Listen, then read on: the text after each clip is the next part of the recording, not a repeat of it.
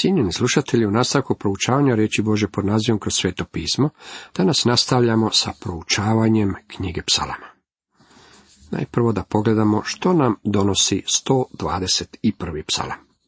Tema ovom psalmu glasi, hodočasnik je ugledao judejska brda.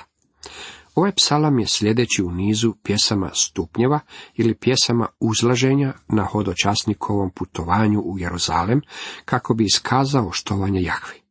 Dobili smo mali uvid u stanje kojim je okružen kod kuće, koju je ostavio kada je kretao na put. U ovome psalmu u daljini je ugledao Jeruzalemska brda.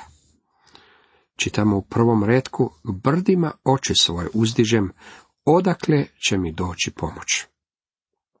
Mislim da bi bilo dobro izmijeniti ovaj stih, jer se očito radi o pitanju, a ne o tvrdnji.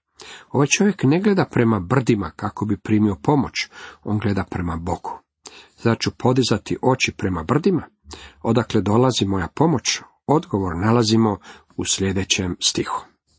Pomoć je moja od Jahve koji stvori nebo i zemlju. Pomoć mu dolazi od Boga, a ne od brda. Kako su se hodočasnici približavali Jeruzalemu, bez obzira da li su dolazili sa sjevera, juga, s istoka ili zapada, trebali su proći kroz brda. Kada sam prvi puta dolazio u Jeruzalem, došao sam s istočne strane, prelazeći rijeku Jordan, mogu reći da sam putovao dosta nepristupačnim terenom.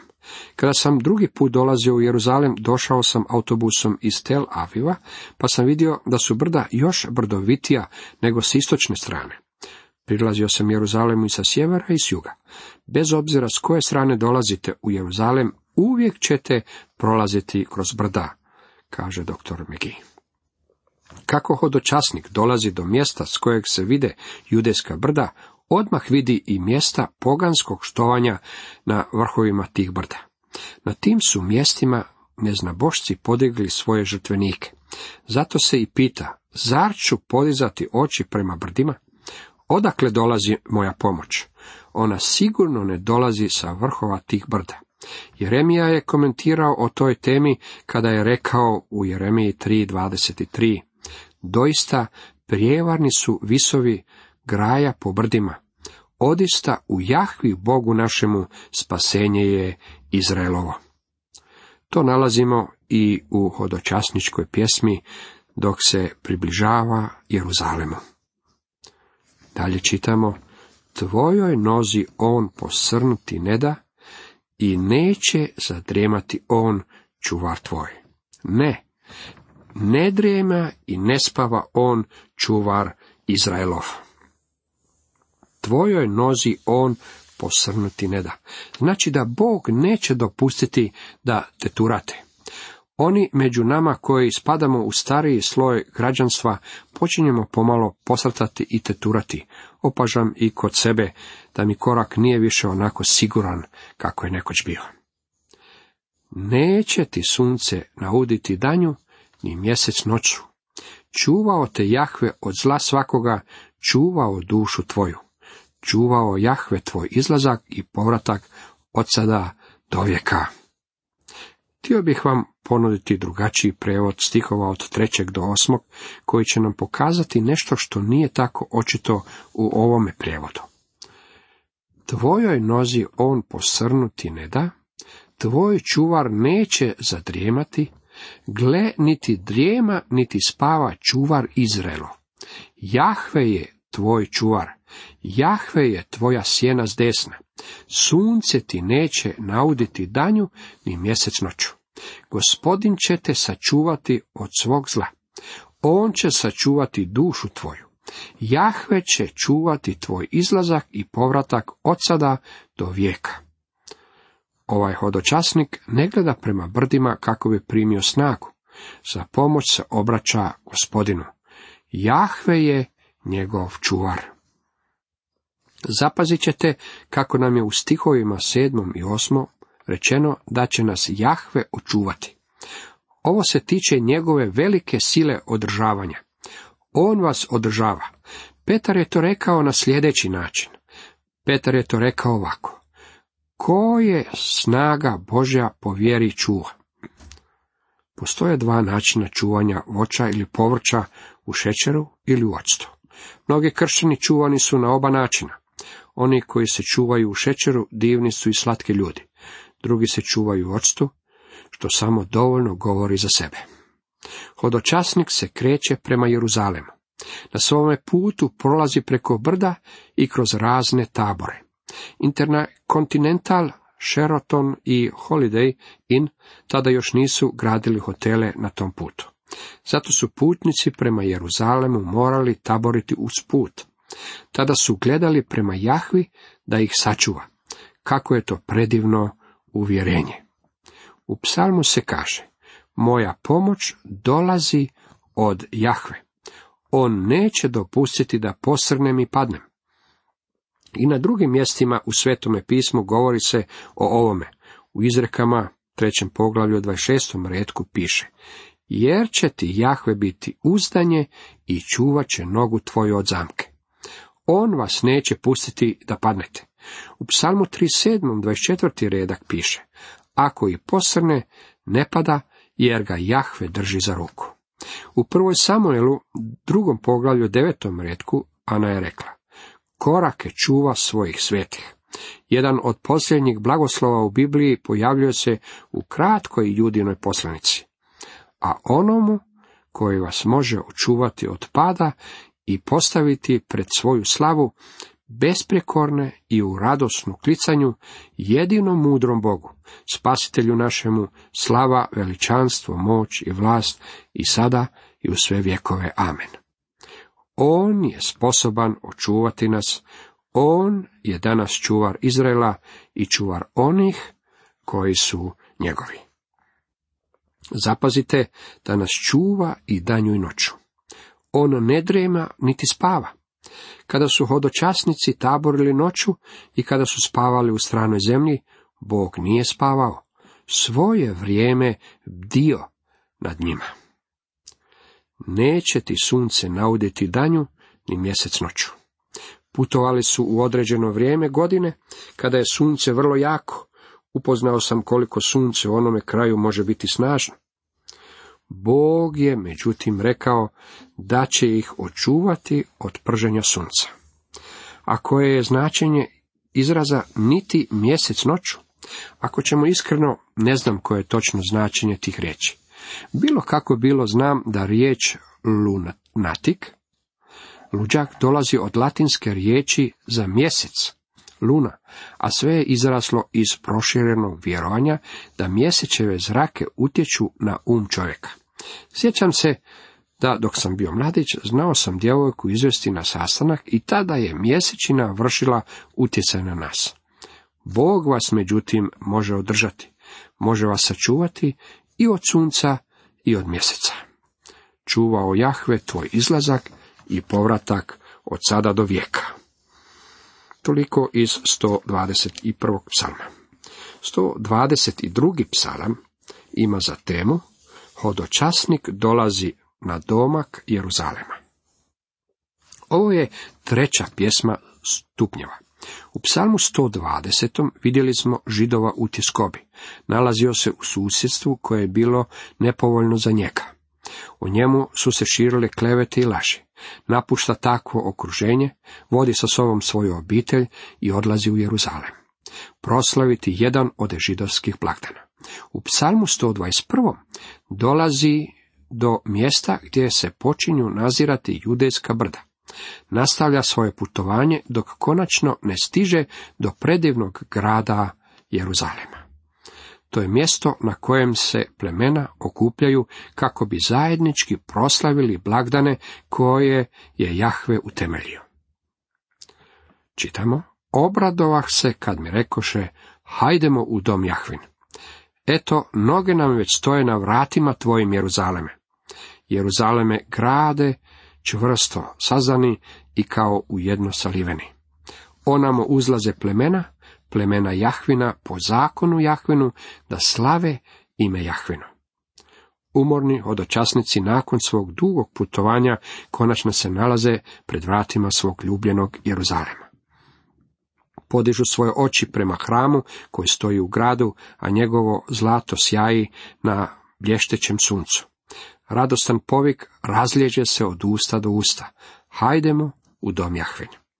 Ovaj predivni psalam također je i proročanstvo. Radi se o psalmu tisućgodišnjeg kraljestva koji je pogled u vrijeme kada će se sva plemena okupiti u Jeruzalemu i ujediniti se u zajedničkom štovanju Boga. Dugo su bili izvan svoga grada. Danas u stvari niti ne posjeduju taj grad u cijelosti. Na mjestu na kojem se nekoć nalazio hram, ne mogu danas izgraditi hram, jer je tamo sagrađena Omarova džamija. Sva sveta mjesta u velikoj su mjeri prekrivena poganima. U Hošeji trećem poglavlju, četvrtom i petom redku čitamo. Jer mnogo će dana sinovi Izraelovi ostati bez kralja i bez kneza, bez žrtve i bez stupa, bez oplečka i bez kumira.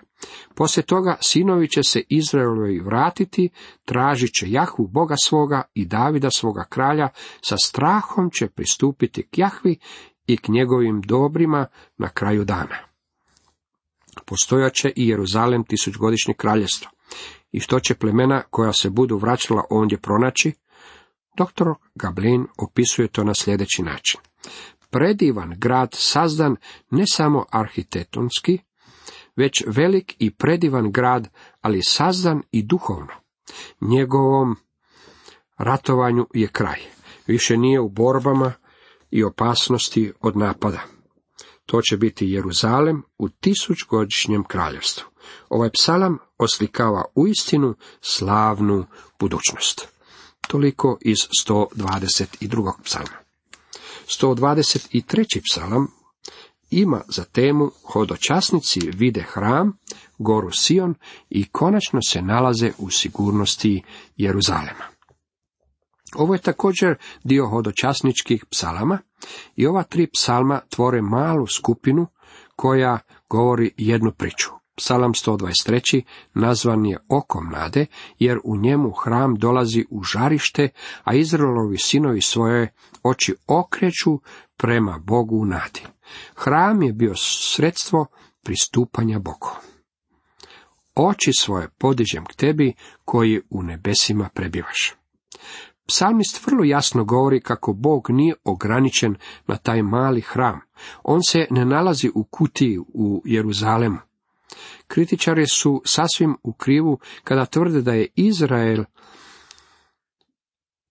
Jahvu Boga smatrao mjesnim božanstvom koje je živjelo u njihovom malom hramu u Jeruzalemu.